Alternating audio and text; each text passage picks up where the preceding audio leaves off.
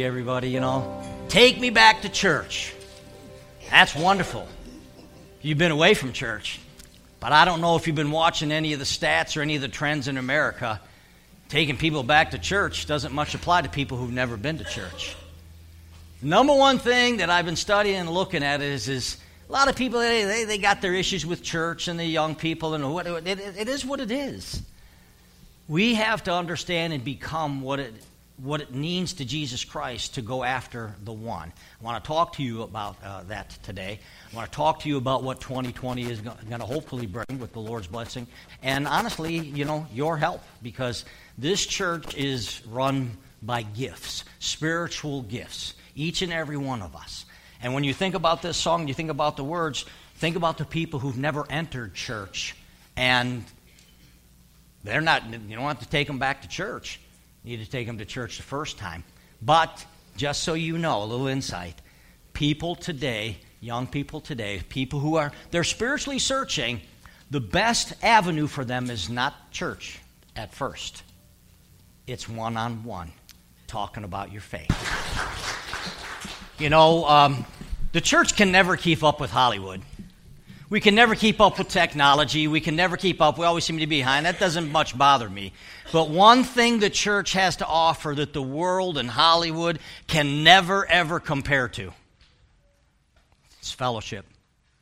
It's what was spoken about in there. It really is the thing that a lot of millennials and young people, and uh, it's what they're looking for. It's the one thing that we offer is that fellowship of caring for each other. Fellowship. It's the one thing that we can do better. It's like Vivian Clark. You know, she had shoulder surgery. John, thanks for calling me, letting me know what's going on. You, some of you guys are preparing meals, different things like that. It's caring and loving for it. So it's why I constantly say, folks, don't just run out of church. Just get an opportunity to stay and to have a little bit of time. You never know who needs you or the fact is is that you might need them. Jesus, as we prepare our hearts today to hear from you, as we prepare our hearts to say, what is it that will help uh, Lifeline Church be the church that you want us to be?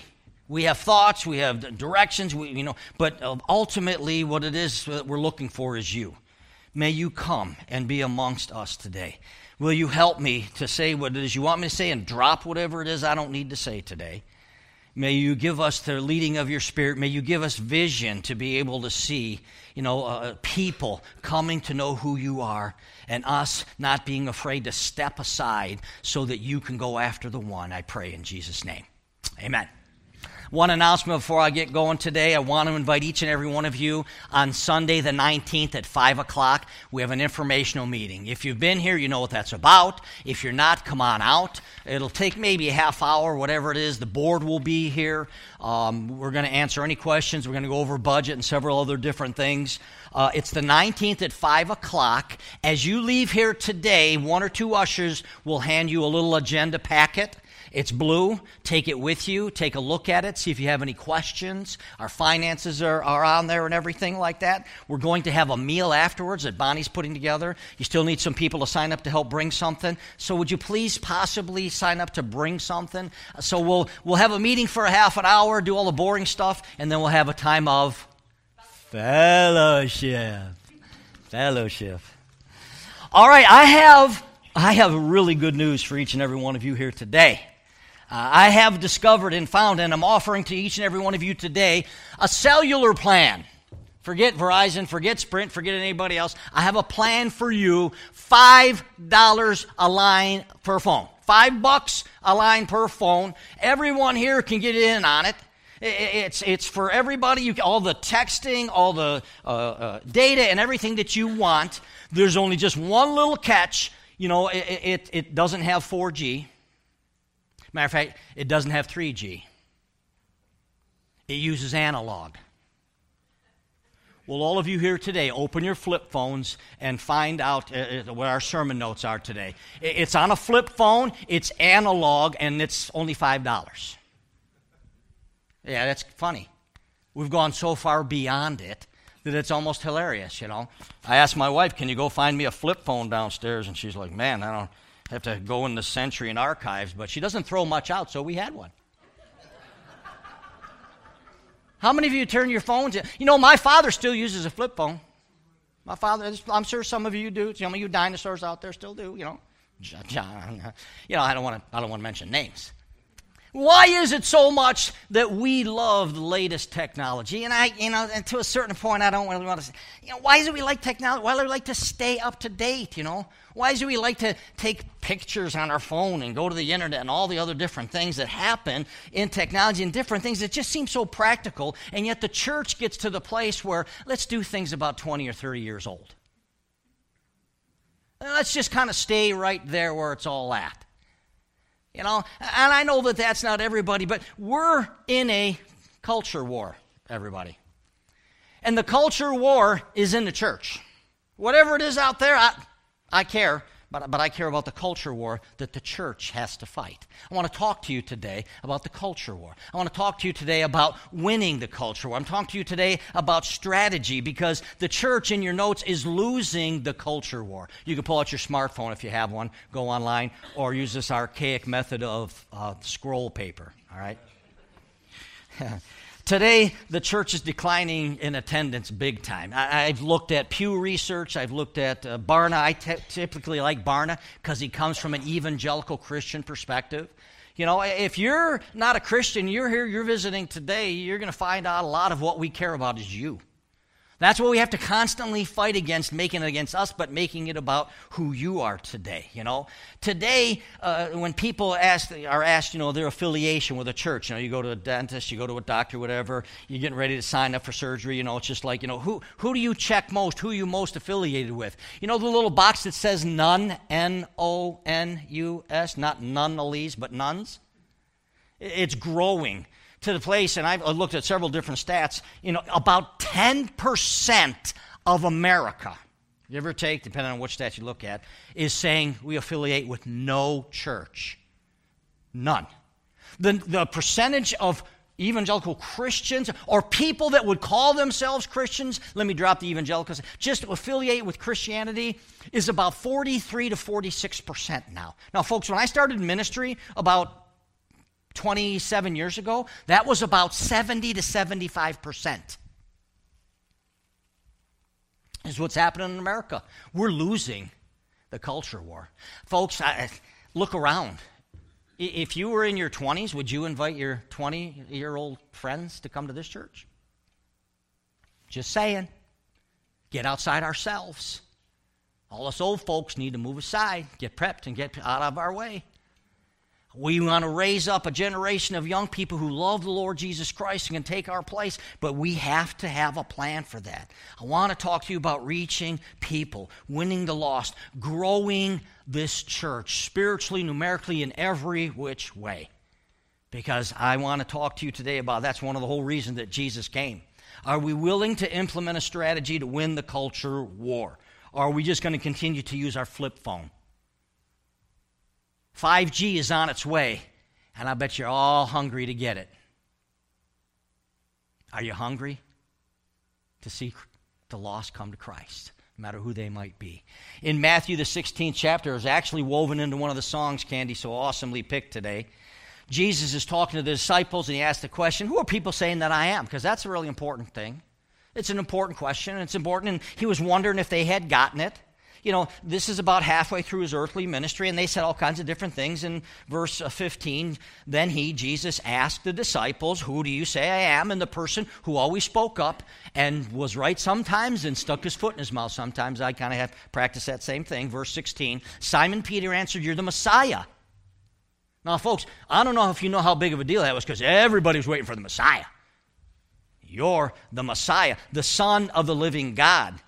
Jesus replied, You are blessed, Simon, son of John, because my Father in heaven has revealed this to you. You did not learn this from any human being. And I want to say to you today, if you know Jesus Christ, it's probably because the seedbed of prayer and that the Holy Spirit has revealed that to you.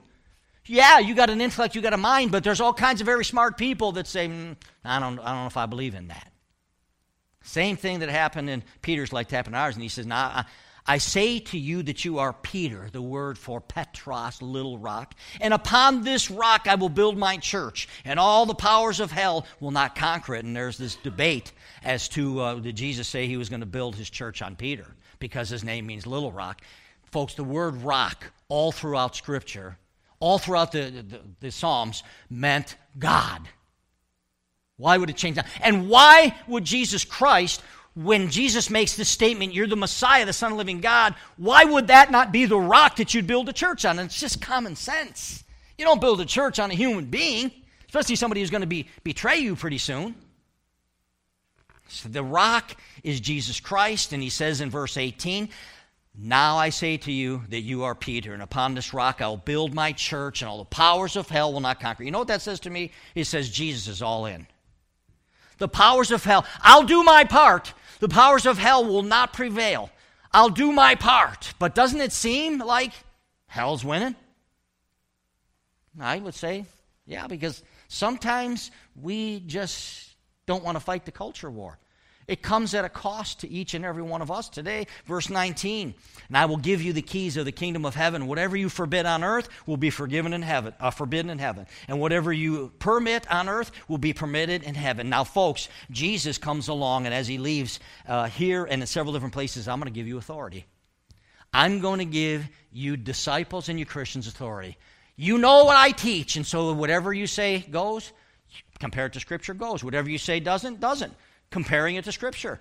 And so Jesus said, I'm all in. The gates of hell, they're, they're not going to prevail. I need you to be all in. Pick it up. You guys get all in. And then verse 20, he says something to them that was a timely thing. He says he sternly warned the disciples not to tell anyone that he was the Messiah. He starts out by saying, Who am I? Then he says, Don't tell nobody. Because he wanted people to come to him hearing and seeing and understanding perceived scriptural teachings that what he was doing, he was the Messiah. Now, folks, just so you know, that's been lifted. We're to go and be his witnesses. Sometimes we think we're supposed to go and be his judges. No, no. We're to go and be his witnesses. We lead people to Christ just one little step at a time. And sometimes that's a little frustrating to us. A couple things then in your notes. I want you to understand the battle, all right? So, number one is just starting a new church. I want to take you back, uh, 2012. You know, if you needed an electrician to come to your house and you were doing some electrical things and maybe you're putting a generator and whatever it is, would you hire somebody who had been an electrical apprentice for like a month? No, you would hire somebody that had done it, had been successful, and only burned down a few homes. So I want to say to you that I have been privileged and blessed enough to be a part of a group of people, Pastor Dale and other people, that have restarted about or planted 15 to 18 churches. I don't know a whole lot. I just kind of hang on and learn from those who do. I've been a part of that, and uh, there was a, a, a church group of people who started Lifehouse Church that came here. We prayed, sat in front of this place, and said, Lord, do you want to start a church here?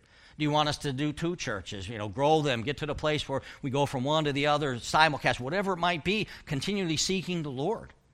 And one of the things that happens when you come into a church that had moved on and is sitting here like this is uh, several different things. Uh, let me just talk to you first about you refurb it. You know, you get to the place, you come inside, you update it. Uh, I'll show you in just a couple seconds some pictures. Uh, this place had a big altar here, a big marble altar uh, which wouldn't have left enough room for about three people on a worship team, and I'd probably have to stand on the altar. I mean, it was like six by ten or something like that. It took an army to get it out of here. It isn't that we were against it or whatever, it's just we wanted to be able to do something that would help people see and understand. A, a stage that people could be led into Christ. Uh, there was hard pews in here. I'll show you in just a minute, you know. There was hard pews in here, and we understand that, you know, uh, suffering for Jesus means sitting on something like that. But we thought to ourselves, let's upgrade and let's update, let's refurb, let's get this to the place. And this is a group of people who have done this before. I happen to be able to hang on and, and enjoy the ride. Uh, saying, you know, people want to sit on something comfortable. Uh, people want to do some different things. You know, we had somebody come in here that uh, was, uh, uh I don't know what you would call an electrical engineer, John. The, I forget the guy, and I forget his name. It doesn't much matter. But what's his name? Ralph Dolan. You know, he spent about $60,000 upgrading here. Let me take that back he put in about $60,000 worth of labor and equipment. This place has about 10 electrical boxes. It's crazy. You try to turn something on here or there or whatever, they, they still flash a little bit. He gave it all as a Christian to start this church, to get this church up to the place that now you folks don't even know or think about it. Paint and a lot of other different things. The second thing we took a look at is this okay, so, so it all looks, what would attract people or what would keep people away? Now, folks, the, the church that was here before suffered through the summers. Now, how many of you here have air conditioning in your car? How many of you would buy a car that didn't have air conditioning? How many of you, when it breaks, you, you want. This, this place had no air conditioning. They put the money in. They put the effort in. They put this. What would it take so that we could have air conditioning? Now, how, what in the world does that matter? All kinds of people in Africa suffer through and, and pack places out, but we're not in Africa. The missionaries we're trying to reach are Americans who like air conditioning. And we installed that and paid for that up front. You don't even think about it, but that's okay. We don't want you to think about it. We don't want any distractions for you to know and understand the people that we're trying to reach. Uh, the third thing there was, you know, you, you start with a, a, low budget. You know, you start with a low budget. You do a lot of things to see if the church will succeed. The biggest question is, after three months, will this church be going anywhere? Last stat I heard was 70, about 70% of every new church fails. And the Southern Baptists plan that. They plant enough so that they get enough to succeed. You know, about 70% of, of all churches fail. Will this church make it past three months, you know? And so let me give you a couple different pictures. Uh, David, if you could put that first one up there. This is the pews uh, that we're here and used to be sat in. And they're nice and that beautiful thing, but you can thank your tushy today that uh, what you're sitting on, all right? So that, that's what was here. Next one for me there. Here is the pulpit that was here. You know, here's the pulpit that was here. I, I said to myself, there's no way I could stand behind that and feel humble. I would feel like the we just had decided in our hearts and minds it's like that was. I, I want to just be careful. I, I I know the people who are here for wonderful, great people, but you know, let's go to the next one so you can see something.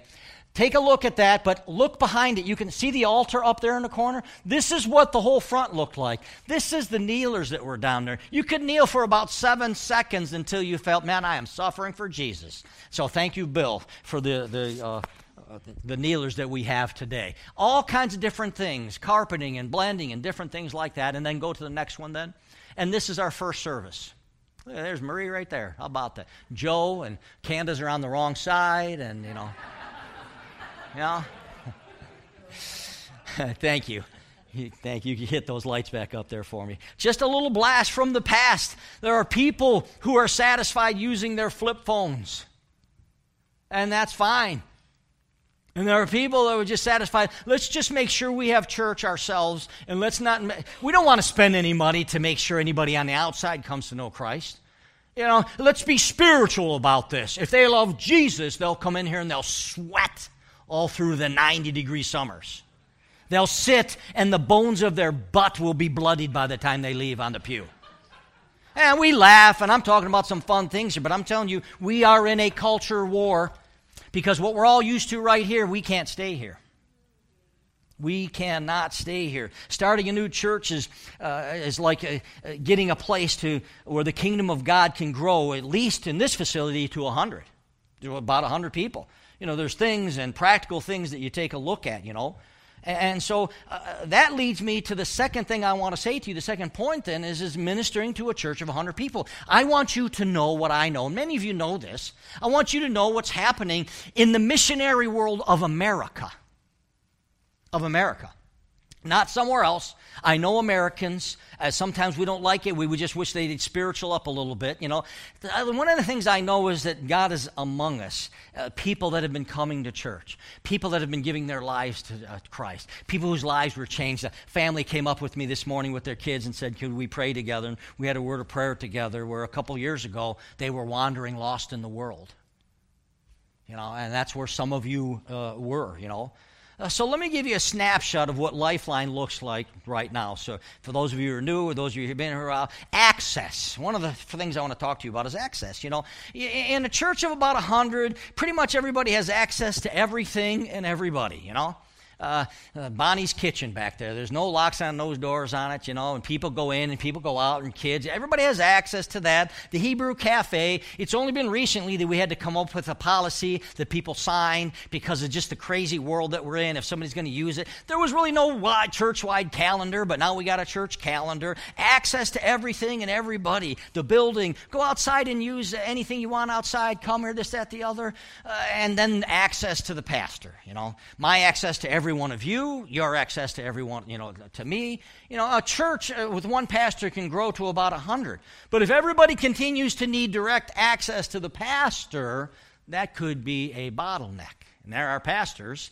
We have to be careful that we don't say, you know, everything revolves around me.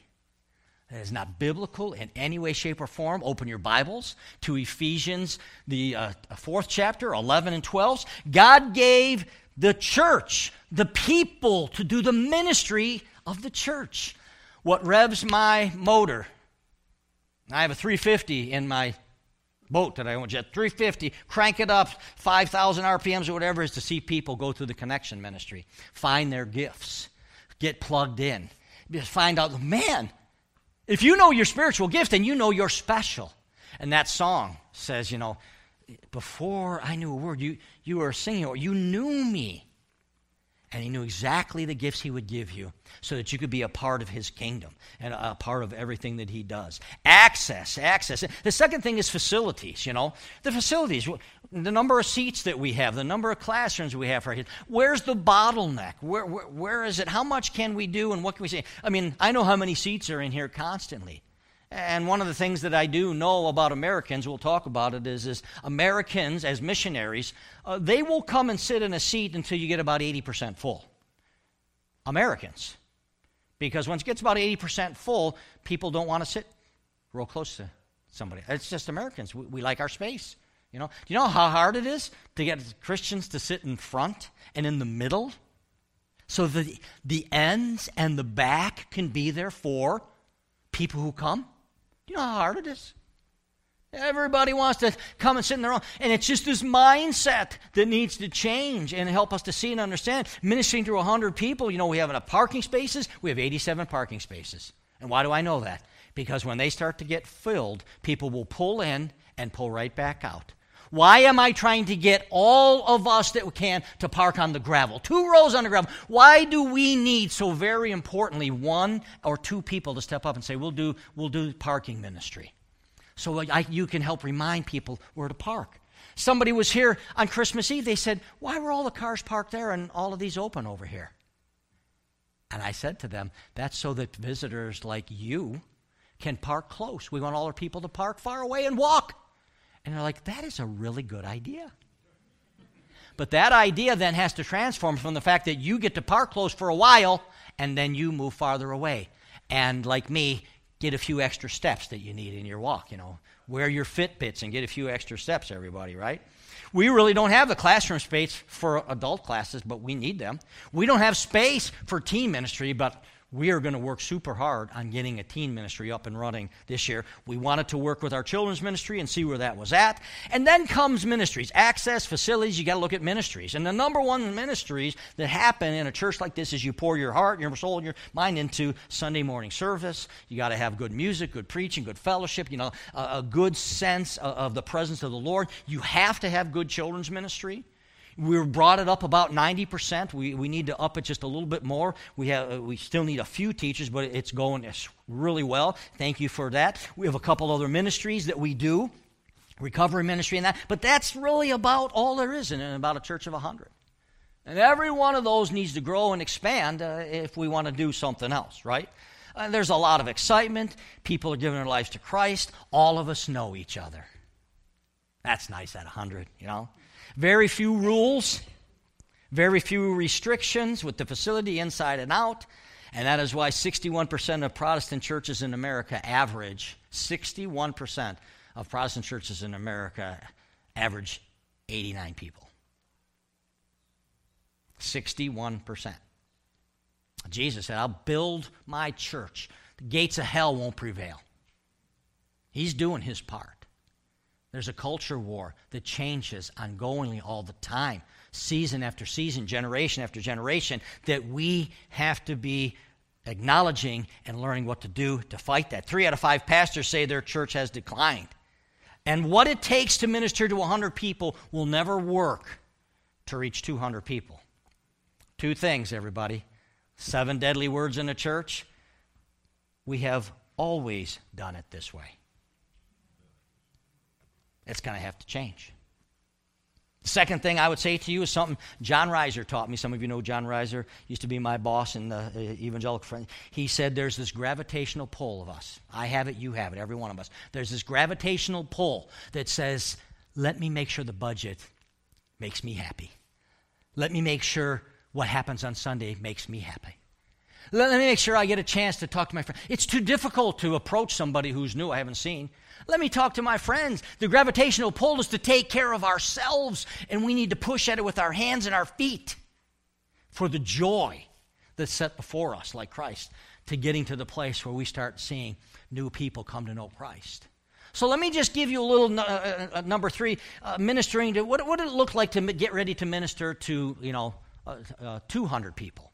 And one of the things that you know helped us, uh, several different things, uh, uh, is I remember us taking a look at do we want to put an LED sign out front? You know, it's like oh my gosh, you know some people say why would you spend money on that? And I think there was a few people that probably left because of that.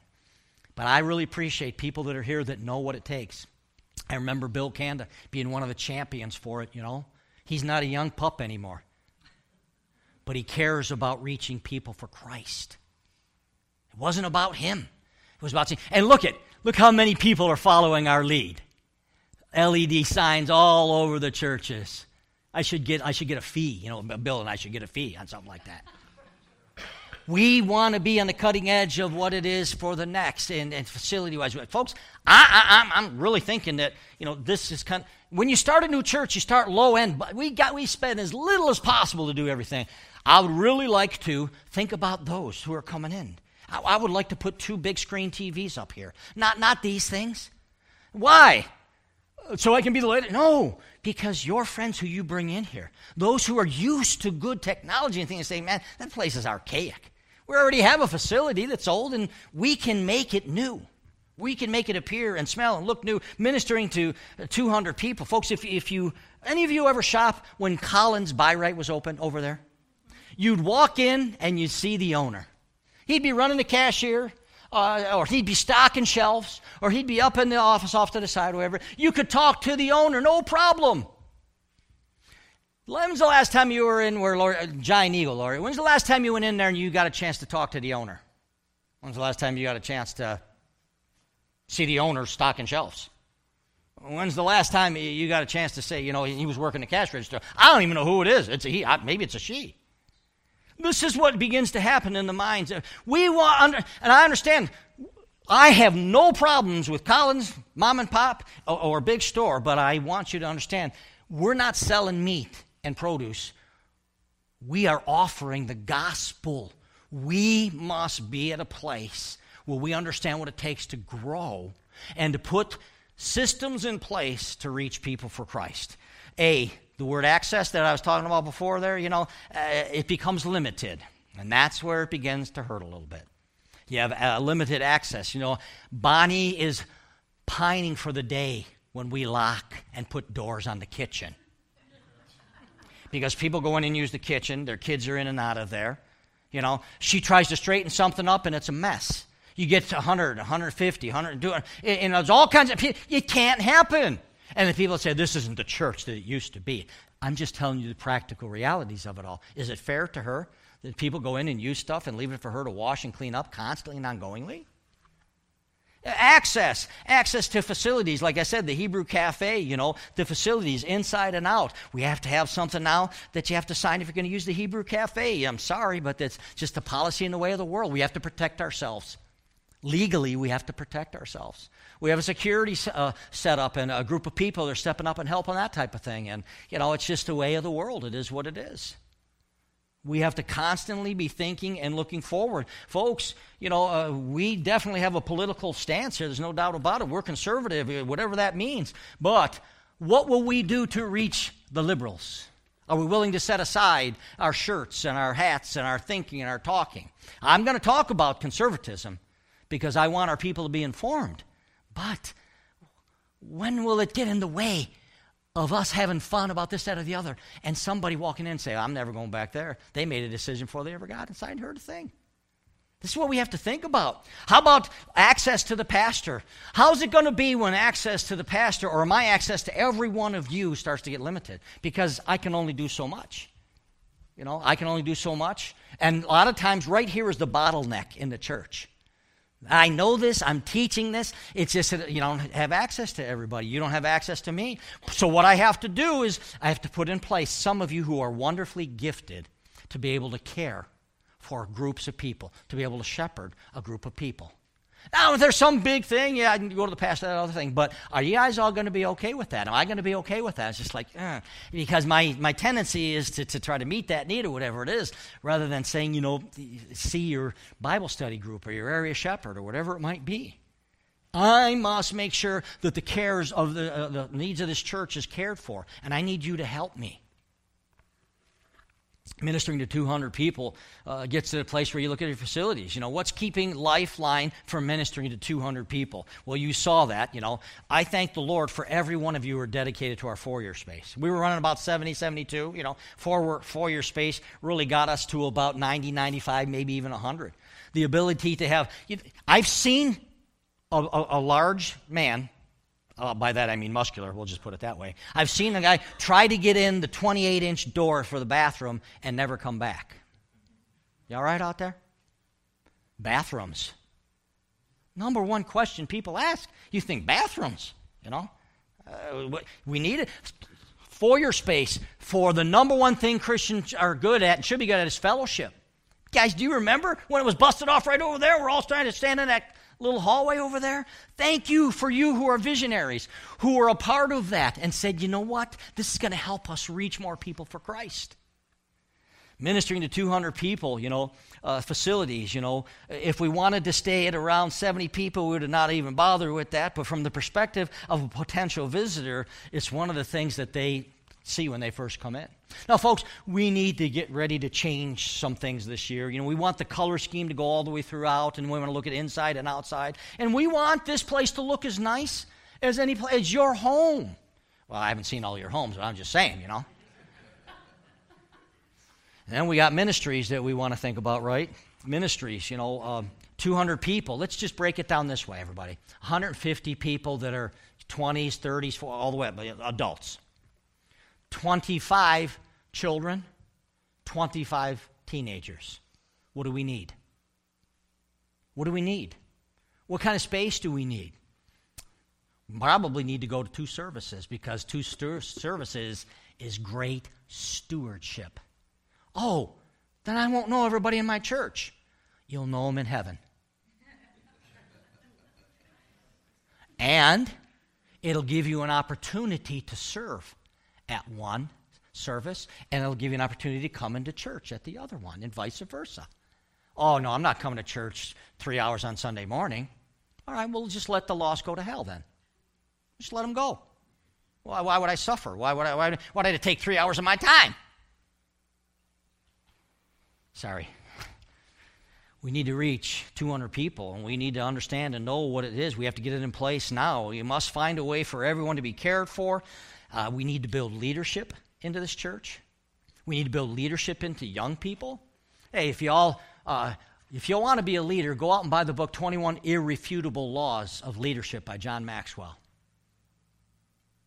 I'll check next week and see how many of you went and bought that, and then I'll know. Listen to this quote. When I talk to managers, I, f- I get the feeling that they're important. When I talk to leaders, I get the uh, feeling that I'm important. This lets you know if you're a leader, you, you care about other people. It isn't about you, it isn't about me. Leaders think about others first. In the church, that is, not in, in the secular world. In the church, that's what it's all about. And so I heard a quote that said, If serving is below you, leadership is beyond you. If serving is below you, Leadership is way beyond you. I can see Lifeline Church ministering to 200 people. And there's some things we'll need to do facility wise and several other different things. And I just want you to know that this is what we want to do. We, we want to fulfill the words of Jesus when he said, uh, the, the, My church is going to succeed. Hell is not going to succeed. Jesus is all in. We have to ask ourselves, are we all in? Can you see people you know worshiping Jesus right next to you? One funny thing is, is if you come to church for a long, long time and never bring anybody that isn't a Christian, you kind of just settle in, you hear the pastor, this, that, the other. But when you bring somebody who doesn't know Christ, the first thing you're thinking is, hmm, I hope the music's good. Gee, I hope Pastor Evan doesn't say anything about wearing a Speedo or anything like that. You know, I hope he doesn't say anything stupid. That's what I meant to say, you know. Because I had people leave because uh, we made some, whatever. Life is what it is, right?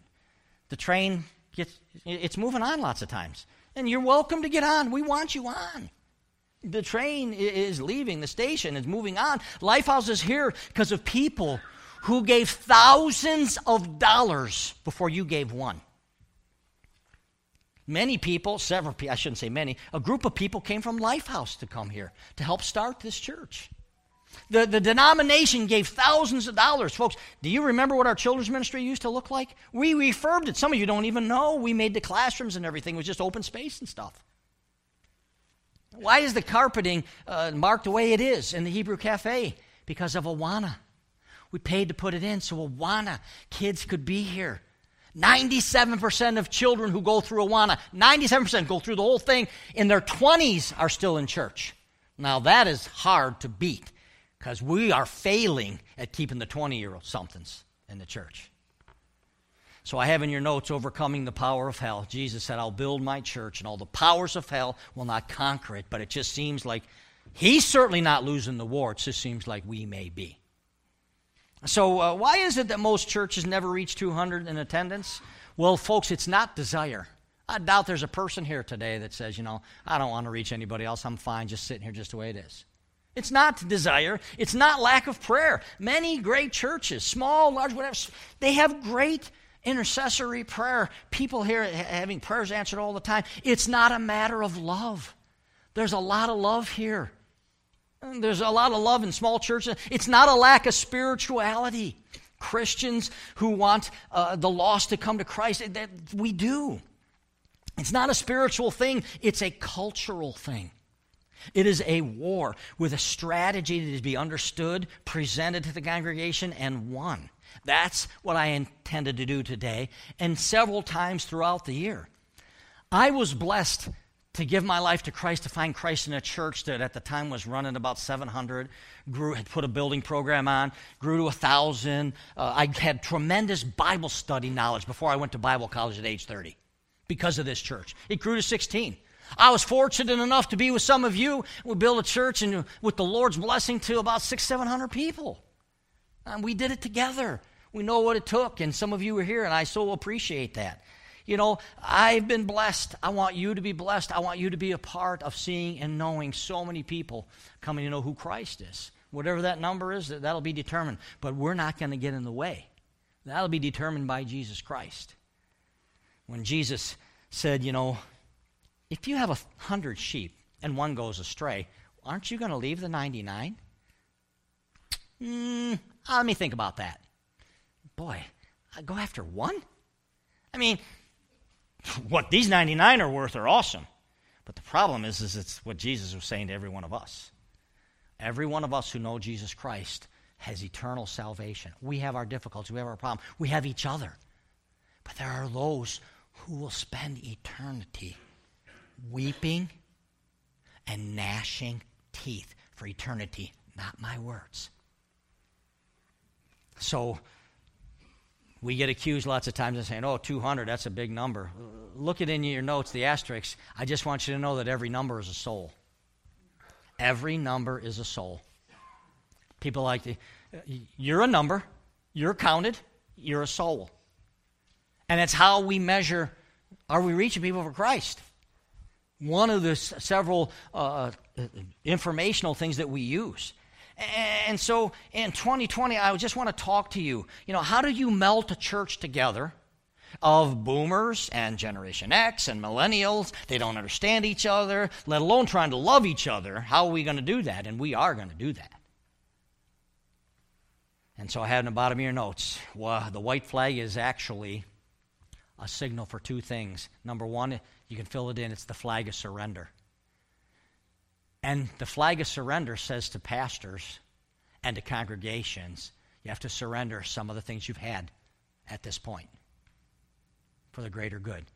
You have to surrender. For Christians who want to keep things just the way they are now, this is the way it's always been, you have to surrender that. Because whenever a white flag is raised, there's surrender, but there is a victory. Somebody's won. When the, when the white flag is raised, that's, that's the, the second thing there, the flag of victory. For the lost person who finds Christ, for the new Christian who discovers their spiritual gift, for the marriage that was falling apart and found Jesus Christ. Fellowship. I, I want to ask Sandy and Marianne if they would come and grab this microphone up here, uh, just so you can see and understand uh, some of the things that are, are happening in our church. And, you know, you know them all individually, but what is happening, if you could pop this on for me, uh, is different things where people are sitting and people are hearing, and then they come to know and see and understand exactly what it is that Jesus knows. So I asked them take a couple minutes to tell their story. And your story may be different, but in the same sense, it's a part of fellowship. It's a part of the greatest thing the church has that the world can't compete against. Go ahead, Sandy. He was right about that. He gave us two minutes. Um, my name is Sandy, and um, I don't know what the music does for all of you, but I had a revival this week. Um, so because of that, I was able to sing Hallelujah. And I, because yes, I will praise you in the rough times. Last week, anybody on the side of the church, you saw I was a blubbering idiot back here because I couldn't sing those words. But God worked a miracle through Marianne and her husband last Sunday. Um, so, just to give you a little bit of background, um, my husband Gary, who's sitting up here in front, is facing kidney transplant and dialysis, hopefully this year. And it's just been a really rough time with that because I don't know anybody that's ever gone through this. So last week, Pastor Evans starts talking about how important the family of in the church is because there's somebody out there that's gone what you're, gone through what you've gone through. Now you have to know that I used to work for Pastor Evan. I'm not going to tell you how long ago because you'll do the math and see how old I am. Um, but in that time, we have developed a relationship where he is an annoying little brother to me. And I'm sitting down here in the front row, and when he says that, I wanted to run up here and wring his neck, seriously, because no one in this church has gone through what I've gone through. But you see, what happens is we all develop through fellowship, as Pastor Evan talked, we develop this little group of believers. And then each one of those people in our group have another little group of believers. Before service last week, I asked two of my friends to pray for me because I was having such a hard time. And then all this happened, you know, where he said all that. And then um, I went to leave. I seriously had one hand on the door, and I was talking to one of those friends that had prayed for me.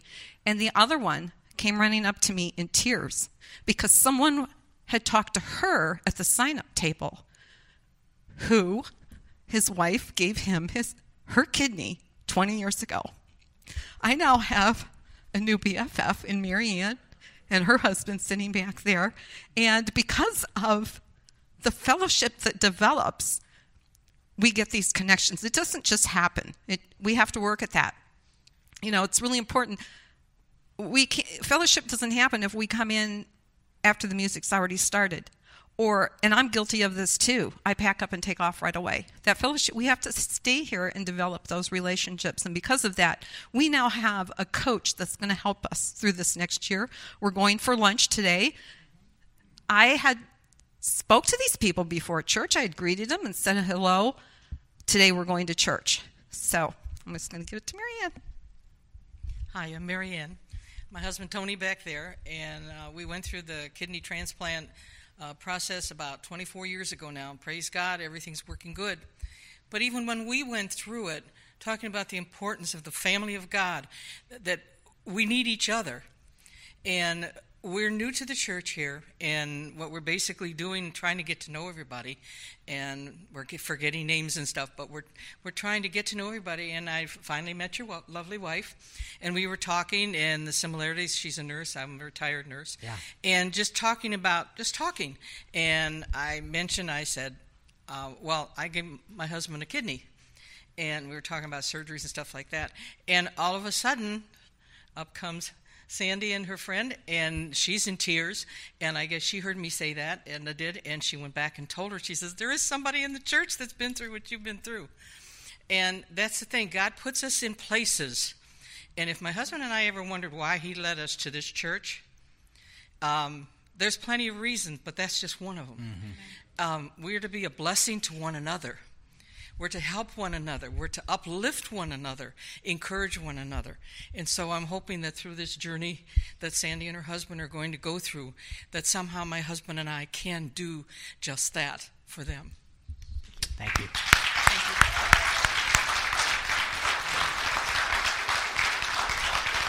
I do want to say I love him like a brother. What's not to love? You know, just... And so, my question to you as we get ready to close uh, today is don't you want the people that you know? Well, she still works for me. She's picking up the stuff down here. Don't you have people, they don't have a clue. They think nobody's going through, you know, nobody knows. Nobody knows my marriage. Nobody knows my problems, whatever it might be.